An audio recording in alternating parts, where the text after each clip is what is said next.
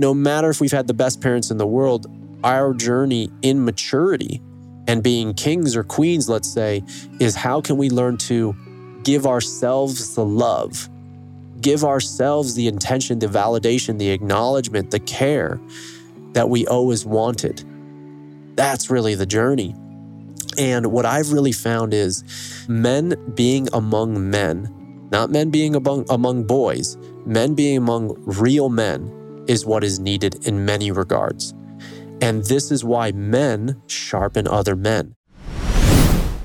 Growing up, my experience with the food that I was eating came through multiple levels or multiple degrees of separation. So, for example, when I would eat food at home, let's just say it was hamburgers, I saw them in brown paper packages or clear packages, but I had no idea the farm it came from or never even saw a cow till much later on in life. And what I found is my connection to the food that I was eating, the appreciation, the amount of food that I was eating, the relationship to food just wasn't really there. And as I started growing and learning the importance of the soil and regenerative practices and connecting and appreciating the food that we're eating and sharing in community, I wanted to get closer. And so that led me to the path to buying a full beef every year from a small uh, husband and wife family farm. And then in recent years, setting up now, I think I've been on three sacred hunting experiences with Mansel Denton, the sacred hunter, where he guides beginner hunters through the rituals, the practices of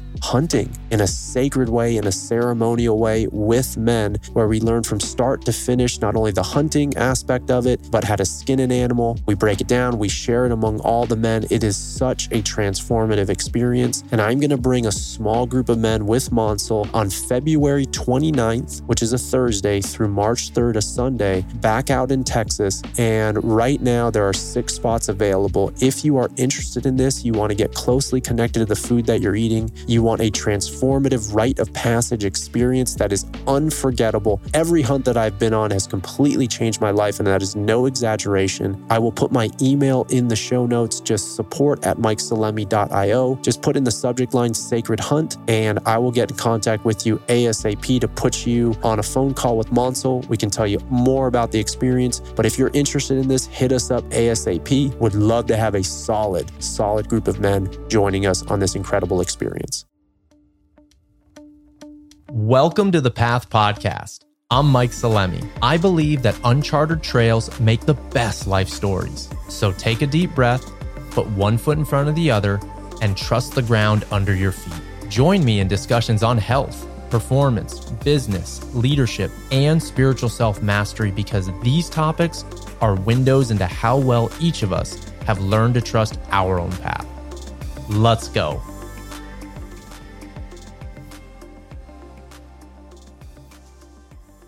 On today's episode of the Path Podcast, it is a solo cast where we are talking about how men can sharpen other men. And that is absolutely critical. If you are a man looking to level up in life, we all need no bullshit men who can be that mirror for us, who can show us what we can't see so that we can increase our level of integrity and trustability and impact in the world. That is what we go into today. And I discuss the five ways that we can do so practically and most powerfully. Let's get into the show. I am home. I am settled. It's been almost a week and a half since I got back from Mount Shasta, where I was leading Men of Movement 5. Holy smokes. We've done five men's retreats in, I think, about two and a half years. And we had about 16 men this time. And there's a, a vision that I have, a memory that I have that I wanted to share from you that's going to share with you, that's going to provide some context into today's podcast. And on the final day, uh, we were going on a silent hike and it was a sunrise hike. So absolutely beautiful. If you know anything about Mount Shasta, California, you know it's uh, the root chakra point of the world, which is something very special. Uh, oftentimes, it's one of my favorite places in the world. And what I really realize is that even when I'm not doing this kind of deep dive or leading a deep dive into inner work, when I'm on the land, I feel like there's healing going on. It's a very grounded place, it's a very powerful place. And when you're in nature, there's just something something subtle that that is very felt. It's almost like a level of nourishment or support that's happening just simply through uh, being present and breathing right on the land. And so we're going up to this this hike. I think it was like not a crazy hike, but it certainly wasn't easy. Probably about like 40 minutes up to the top of this this mountain and what we were looking over was what's called the Heart Lake. If you look up Heart Lake on, on Google Images, it'll just blow your, your mind. It's so incredibly beautiful. It's actually in the shape of the heart of a heart. And so these guys are at the top of the mountain looking at 12 o'clock Mount Shasta. And then when you look down, you've got Heart Lake. And the scene that it brings up in my mind is if you've ever seen any pictures of like mountain goats, when you see mountain goats just like staggered at different elevations on a mountainside, one is just insane how the hell they got there. But when I was looking up at all these men, because I was in the very back uh, of the line, when I was looking at all these men, they had found and settled into their spots, you know, separated a, a good handful of feet away from each other at all different elevations. And so I look up and all these guys are just staring right at the mountain. And so we had a few minutes of silence before I was leading this embodied breathwork practice with the drum. And when I was looking around and then beginning the practice, I had the drum. And it was so special because in one part, leading it felt like, um, well, if you've listened to, I think it's episode number one with Ya'Acov Darling Khan, who's uh, a mentor of mine who's been, he's a shaman, an incredible human being. He's the person who first turned me on to the shamanic drum. And in that episode, he discusses there's two uh, primordial beats and beats that have been used also in ceremony, in and out of ceremony, with or without medicine, uh, that are incredibly powerful. Uh, the first is called the mother beat or the heartbeat, and it sounds like this boom, boom, boom, boom. Now, that is the first sound that an infant hears. Think about that for one moment. Holy shit. The first sound that all sound that all of us heard as infants was the beating of our mother's heart. So imagine how down regulating, how nourishing, how centering that beat can be. And so I'd opened up with this beat on the mountain. It echoes like crazy. Like if I was whispering, you could hear me all the way across.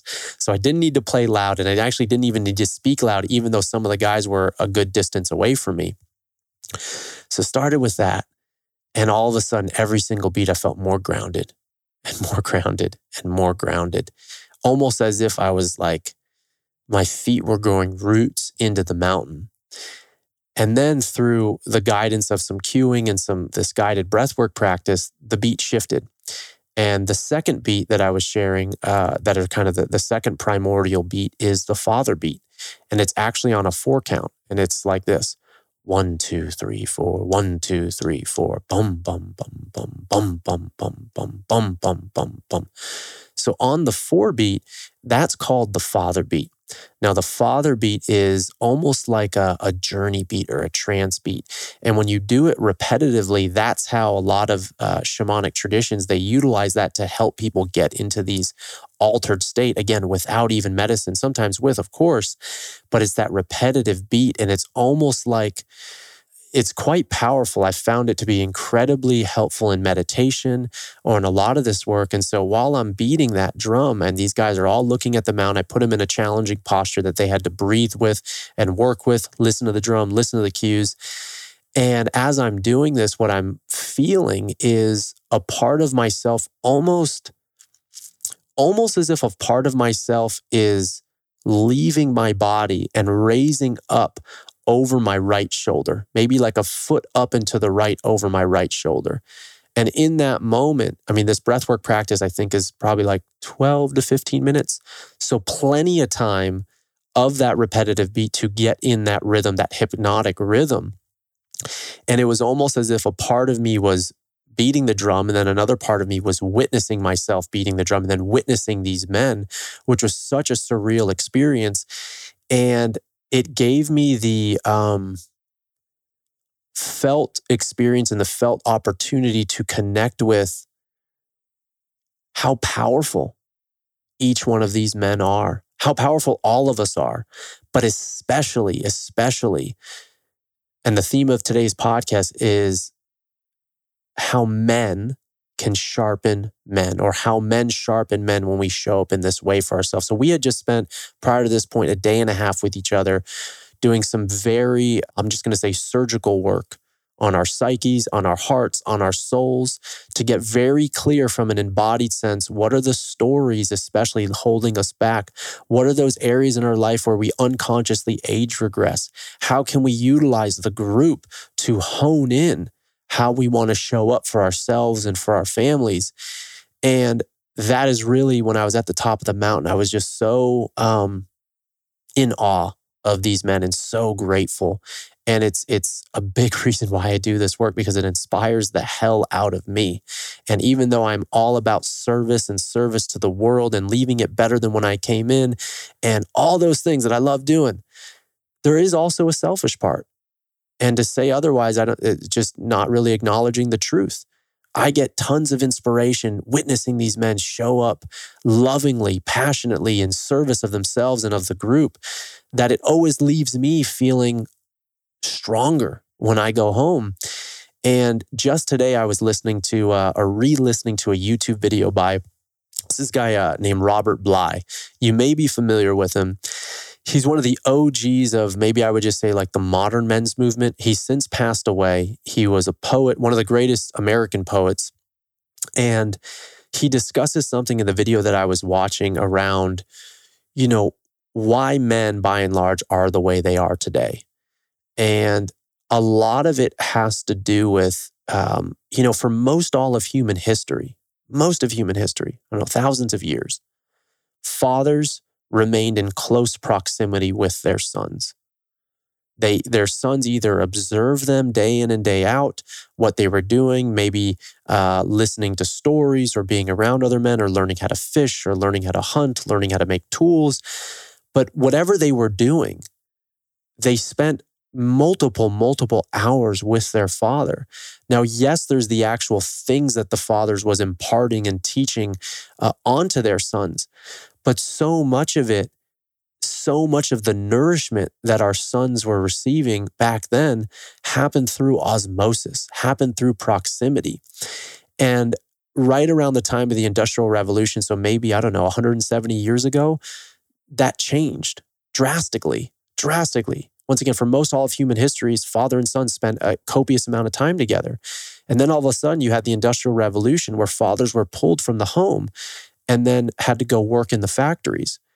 Now, that nourishment of 8, 9, 10, 11, 12 plus hours a day was gone suddenly, drastically. And then, of course, it's going to have an impact on the child's psyche and how they experience their father and how they experience what the archetype of the father represents to them. Father represents our relationship with the world. And especially at a young age, the father's role is to validate the son or the daughter and then ultimately teach them and model and guide them into learning how to validate themselves. But by and large, not only today do we have this big, um, separation in hours and time and proximity between father and son. And what that can cause, as Bly discusses briefly in the video, is it almost can lead to like a um, a subtle distrust of the father. Because so many of us have you know no matter if we've had amazing fathers or not but so many of us like don't really know what our fathers do especially at a young age. We can't really relate. We just know that dad's not there. And even though many of our fathers are providing financially and provo- you know providing a safe home so that we can eat great food and go to good schools or whatever it is provide safety at a very young age, the child doesn't understand that. All he or she understands is that father's not there. Right. And so there ends up being in the psyche almost like this, this level of distrust. And I understand times are different. Times are different. However, what I do think this brings up is you know, by and large, one, an understanding of uh, kind of more of one of the root causes of how we've, you know, when we look around today, why we do see, you know, weak men, men lacking depth, depth, uh, men who act like the lone wolf a lot of times, men who don't really have skills and traits of leadership. You know, oftentimes it's because we were never modeled it. And so we have to go out today and begin looking for that because I don't know exactly why this is, but for the past few months, maybe maybe 6 to 9 months, a good handful of men that I've attracted uh, in my one-on-one coaching are men that actually didn't have uh, fathers present at all, like at all, from ages of uh, one to three or one to five. Their fathers were completely absent in their life, and so what happens, especially if they didn't have, for better or for worse, a, a solid or any protective male figure in their life or someone to play that role and model the father, it's going to rely on the mother. It's going to rely on the female in this dynamic. That's not to say or take away anything, anything from our mothers, from our sisters, from our aunts, from the women in our life. And actually, now having a child, I am continually humbled and blown away at single parents in general, whether it's uh, a child raised by a, a father or a mother, it is such, such deep work, such deep work. And it blows me away having two, you know, Lauren and I are very committed parents. And there's a lot of love there. And it's not easy at all. Actually, I'm, I'm actually really surprised at how challenging it is and how much it tests me at every level. And so to do, you know, to be a parent, especially a single parent, my God. And so it's a lot.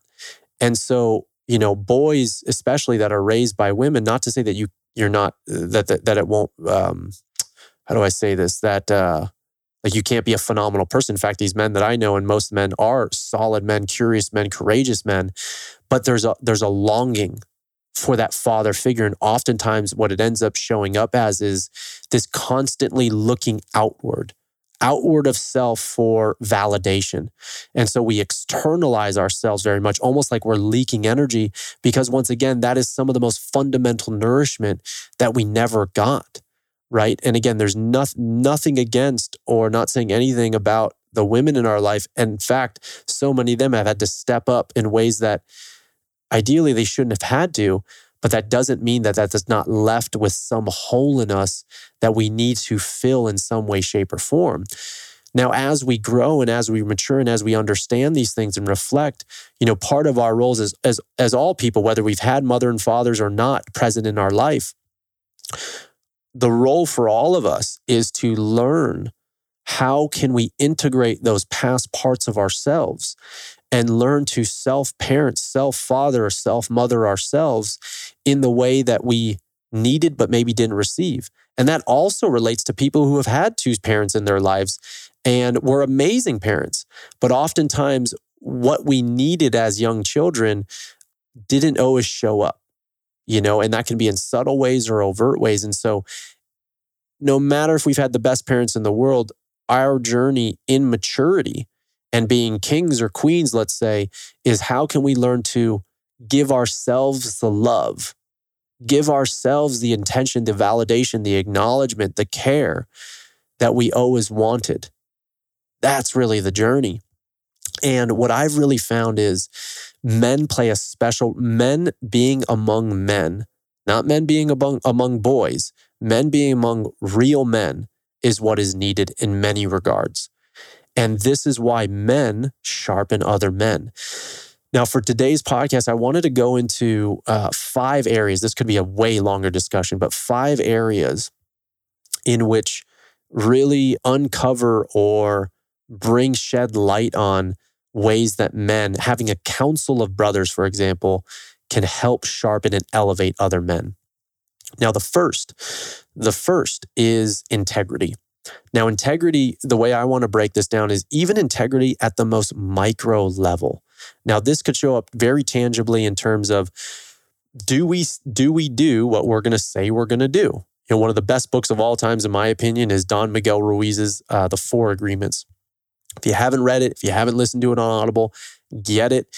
It is uh, incredibly powerful and it's very, very, very simple yeah, be impeccable with your word. Don't take anything personally. Don't make assumptions and then always do your best. Such, such a powerful, good book.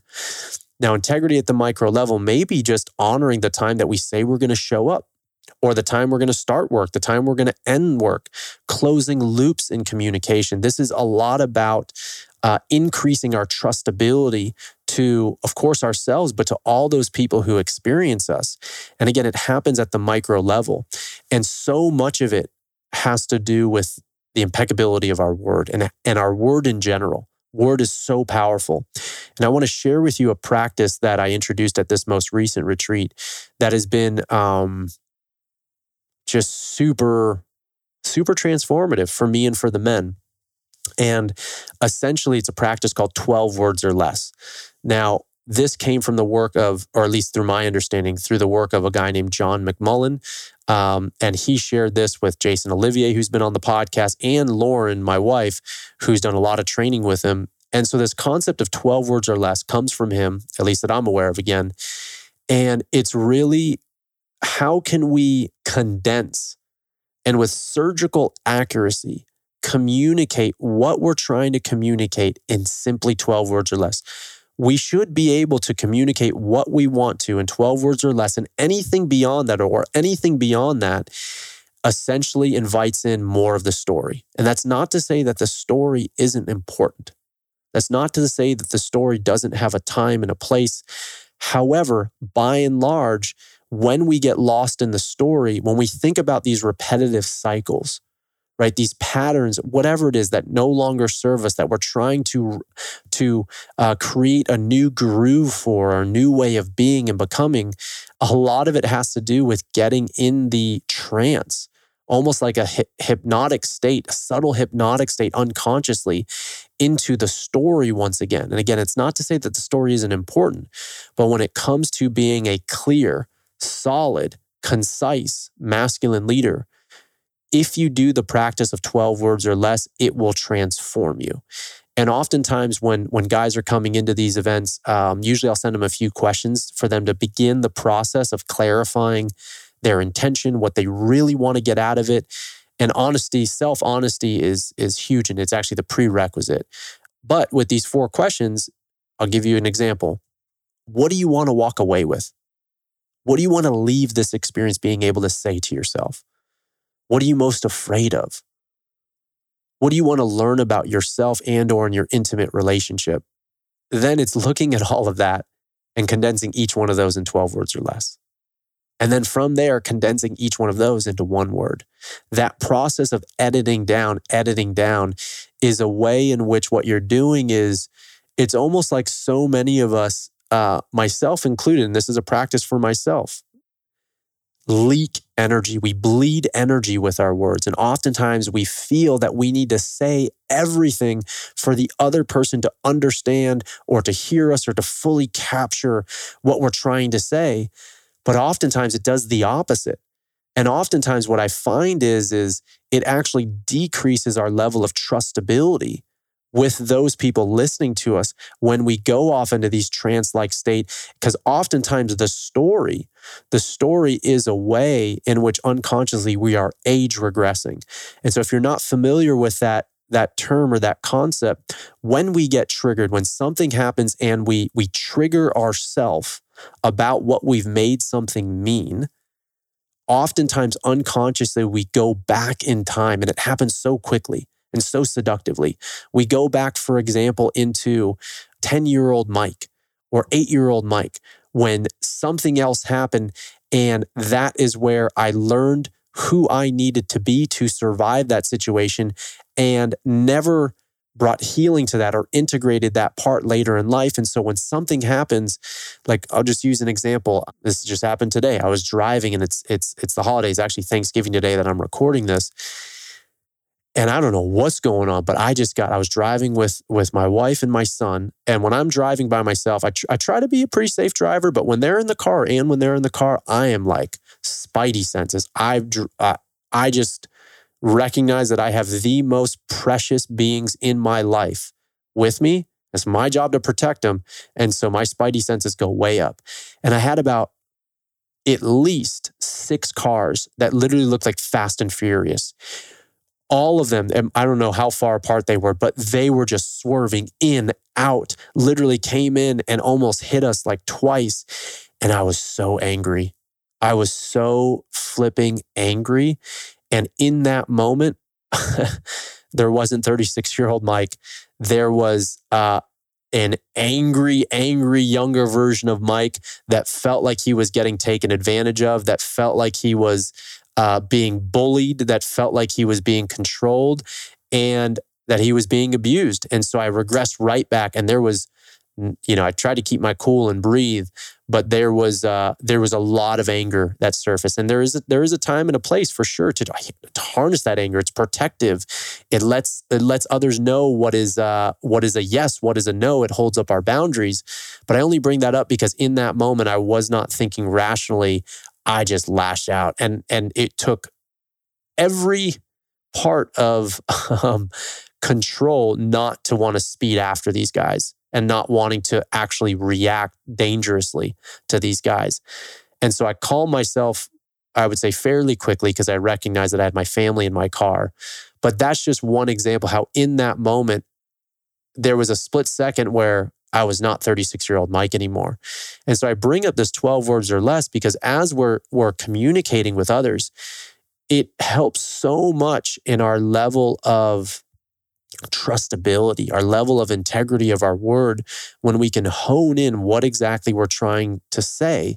And once again, not get lost in the trance of the past story. That's number one.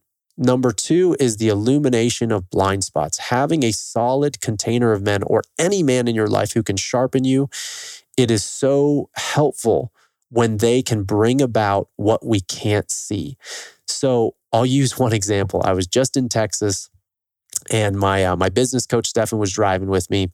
Now this is the third time he said this to me, and so finally, finally, uh, I feel ready. I felt ready to hear it and and to start shifting this. And it was this: I was talking about uh, I don't know some guy and and who I think there was some payment issues or something like that. Like someone promised they were going to pay for something that they got services for, but then didn't end up paying or paid much later. And I prefaced it with he's a great guy and super cool, super ground or whatever it was. I prefaced it by sugarcoating, and then I got into what I was actually trying to say. And he stopped me real quick. He interrupted me. He goes, Mike, you don't have to do that with me. Just tell me what you really feel. Just tell me straight up. And this is the third time he's caught me in the last few months sugarcoating or prefacing things before I actually give my honest, no bullshit assessment of a situation or my experience of a person. And now, just like in all these retreats, one of the things that we do is right after we set solid commitments. And those commitments are meant to drive change home. And how are we going to bring home at a very practical level, a very tangible level? How are we going to bring home what we've experienced in these retreats? That's that's the name of the game. Yes, these retreats or these experiences are incredibly powerful, peak experiences. We can get a lot of healing done, feel so incredibly supportive. But the real task is when we come home and when people are relating to us in ways that they've known us in the past you know, so many of us have difficulty in integrating past parts of self or in integrating new parts of ourselves because we're going back to a world of familiarity, a world of familiar relationships, jobs, ways of being, environment, home. And so it can be really hard to ingrain a new pattern. But when we have people who can show us those blind spots of what we can't see due to our conditioning and due to all the reasons I just shared, oh my gosh, it can sharpen the heck out of us. And so, one of my commitments after this retreat, even though I'm leading, I absolutely take it seriously. I take, you know, my own commitments from this. It's for 30 days. I'm going to be even more mindful and I want to stop and will stop that pattern of sugarcoating before I actually say what I'm really intending on saying. And again, this even connects back to that last point of the 12 words or left, just being very meticulous meticulous with our word and having people around us that can show us things or help illuminate things from a loving place. I didn't take it as shame or blame. And even if I would have, knowing that he's there as a brother with loving, you know, sharpening words, um, that's something that I would need to work through on my own, honestly, or, or I just know his intention was good. And oftentimes, what I even find is it doesn't even matter so much how it doesn't even matter so much. I'm sorry, the words that are said, it matters more the energy behind them. And so I knew it was coming from a place of love. And I just told him, I was like, dude, thank you. Thank you for helping sharpen me. These are the types of masculine relationships that I want. And when I talked about bringing and driving change home, you know, a big part is how can we recreate elements or whether it's rituals or practices, even at the most subtle level. And also, how can we be more discerning with the types of people and relationships in our life so that we can bring the retreat home with us? And if most all of the masculine relationships that we have at home are ones of sharpening us from a loving place, man, then there's not this big disparity or this big gap between retreat and home. And we can actually have aspects of these experiences at all times. And it takes conscious effort and a choosing, especially of those types of people we want to surround ourselves with. The third area of how men can sharpen other men is offering a counsel, especially for big decisions in life. For example, whether it's, you know, um, considering getting a divorce or buying a new car, buying a new house, leaving a job or transitioning jobs. These are big decisions, big decisions that have consequences and repercussions, and repercussions not just on ourselves, but on so many people around us. And what I've really noticed is this pattern within men, many men, and myself included, is we have these decisions, and then it's almost as if we we sit, we meditate, we think about it, and then we come to some def- conclusion. We just act. Never actually gotten feedback or insight from other people around can show us we can't see or insights and to help us dig. So, an example would be let's say the car. So, I'm going to buy a car, big investment and I've sat with it. I feel like it's going to inspire me. It's going to, you know, help me embody this new identity. And uh, it's also a utility car. So I can think of all the ways that it's going to benefit my life and my business. And I'm going to carry all this equipment. It's big enough to bring my family. And I've thought about it from every angle. Then I bring that to the council, or I bring that to another man, or I bring that to a group of men. And they start asking questions. They start kind of digging and digging and digging. And they bring up the fact that, oh, why do you need a $120,000 car? When one, you're not even bringing in remotely that. And there's other things that are actually more pressing in your life, like saving up for your child's school that's just going to start in a year or two, or the wedding that you have to pay off. And yet, do you really need a $120,000 car? And also, didn't you just buy a car two years ago? Or what's to say that after you buy this car, that's going to be the difference? And all this stuff isn't going to repeat again. Now I'm using this this scenario to to bring up the fact that there's so many things that we cannot see and when we're asked the right questions like if one guy points something out okay maybe listen may or may not be valid but if six guys four five six seven ten guys are all saying the same thing you better believe there's going to be some value there. And if we're wise, we would do very well to listen to what they're saying and recognize in for example in a scenario like this maybe it's not the car or maybe I can get a car for a third the price or maybe that's something that will defer a year from now and it's actually not necessary right now or might not be necessary at all and I can use that funds to invest and actually put that 120k in the bank and then actually have it earning uh, residual income, passive income. And then all of a sudden, now I've paid all these other bills. So I bring that up because having a counsel who can show different, ask the right questions, show different options, uh, bring in their life experiences. Maybe you have a car salesman in the group. Holy shit. And I have no idea about cars or, or buying a home and they start asking questions that you never even thought to ask and also brought up the repercussions that we're not even thinking about. Number four is vulnerability and having a safe container. So many of us live on autopilot with wearing multiple, multiple masks. And I don't know any way to really grow than other, other than to grow through honesty through realness, through vulnerability. This is why the men in my life that I cherish so much, yes, sharpen me up, but provide a safe place for me to be vulnerable and to be real with them. Because otherwise, I'm just putting up some mask or putting up some facade. And they'll never really get to know me and I'll really never get to know them, which is why, again, not only these containers, but having people and men in our life or groups or whatever that hold that, that can hold you in that vulnerability and be that place that really um, is almost like a refuge for you. And if you're able to show those parts of yourself, not only what I found is it incredibly healing and growth promoting for the person sharing, but it's also incredibly nourishing for the people listening. In fact, I'm also always blown away at how much that I learn in these containers simply just by hearing other men's life experience that I didn't have. Now, I may find parts of myself that I see in their stories, which is holy shit, wow. I didn't even know that they felt the same way. Wow, that feels so, I feel acknowledged. I feel like I'm not the only one. I'm not the lone wolf who's experiencing this. But then also, I can appreciate guys that have had completely different life experiences and offer perspectives or ways of being that I am just completely humbled to learn.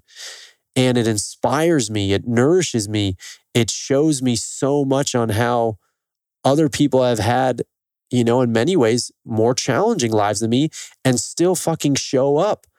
And so it allows me to even hold the, the, the mirror of self accountability and self ownership, even at a higher level.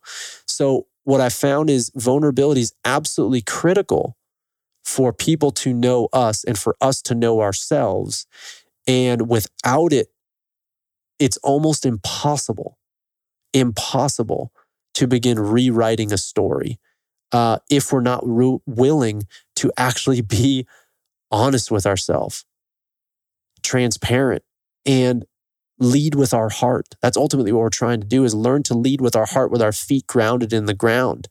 That's what we're really trying to do and to do so and to rise each other up and help each other rise up. Number 5, healthy competitiveness. And when I say healthy competitiveness, so many men through my understanding and even my own experience have a um, a pretty poor relationship with competitiveness with other men. There's a lot of envy and wanting other men to fail or feeling jealous when other men are succeeding and wanting other men to not be successful in their work environment or in their relationship. And a lot of that comes from insecurity and in these containers where it's held well. It's held well in safety and security and with all of the energy that I've already discussed in this podcast. Like I say to the guys like I really won't ask you for for much. But what I will ask is for your very best. Because I want that for you and I want that for the whole container. And, you know, an analogy or an example to this would be like in the training environment. Like I'm pretty intrinsically motivated, trained uh, for years at a time by myself in my garage, and I can get a great workout. I can get a good push in. But you throw in a good training partner or two or three training partners, and there's going to be a whole nother level that I go to. The energy, uh, even just the coaching, the technique, the calling up, the the wanting the best for the other and not settling if you know that they're capable of more. And and calling them up, not shaming them down, but calling them up to something greater and when you do that, the whole collective, the whole container, the whole group, the whole relationship gets stronger. And so rewriting this energy of unhealthy competitiveness with one that is more um, aligned towards a common goal. Like you are all aiming to move forward together because in life, we're either doing one of three things. We're either moving forward, we're staying in the same spot, or we're moving back. And I would imagine if you're listening to this podcast and you've gotten this far with me, you are someone who is motivated to move forward in your life. You are motivated to be better for yourself, for your community, for your family, and leave a generational impact on the on the kids that will come after us. And so in order to do that, we need to support each other. We need to call each other up and and call the best out of each other. And when it comes from a place of love, when it comes from a place of love, the energy behind it is so different and it continually amazes me at what's possible when we show up in that way with love, with integrity, with presence, with depth, with trustability, uh, with feedback, laser feedback. And that's, uh, it's just an incredible energy to be around. So I'm still riding a high from this, from the retreat, uh, and even this this trip from Texas that I was on. And it's just so apparent to me at why men, real men, need other real men. You know, by and large, we've lost that in society. And so we're needing to consciously create it through containers like this, or through intentional rites of passage, or through our friend group, or through the people we choose to spend time with.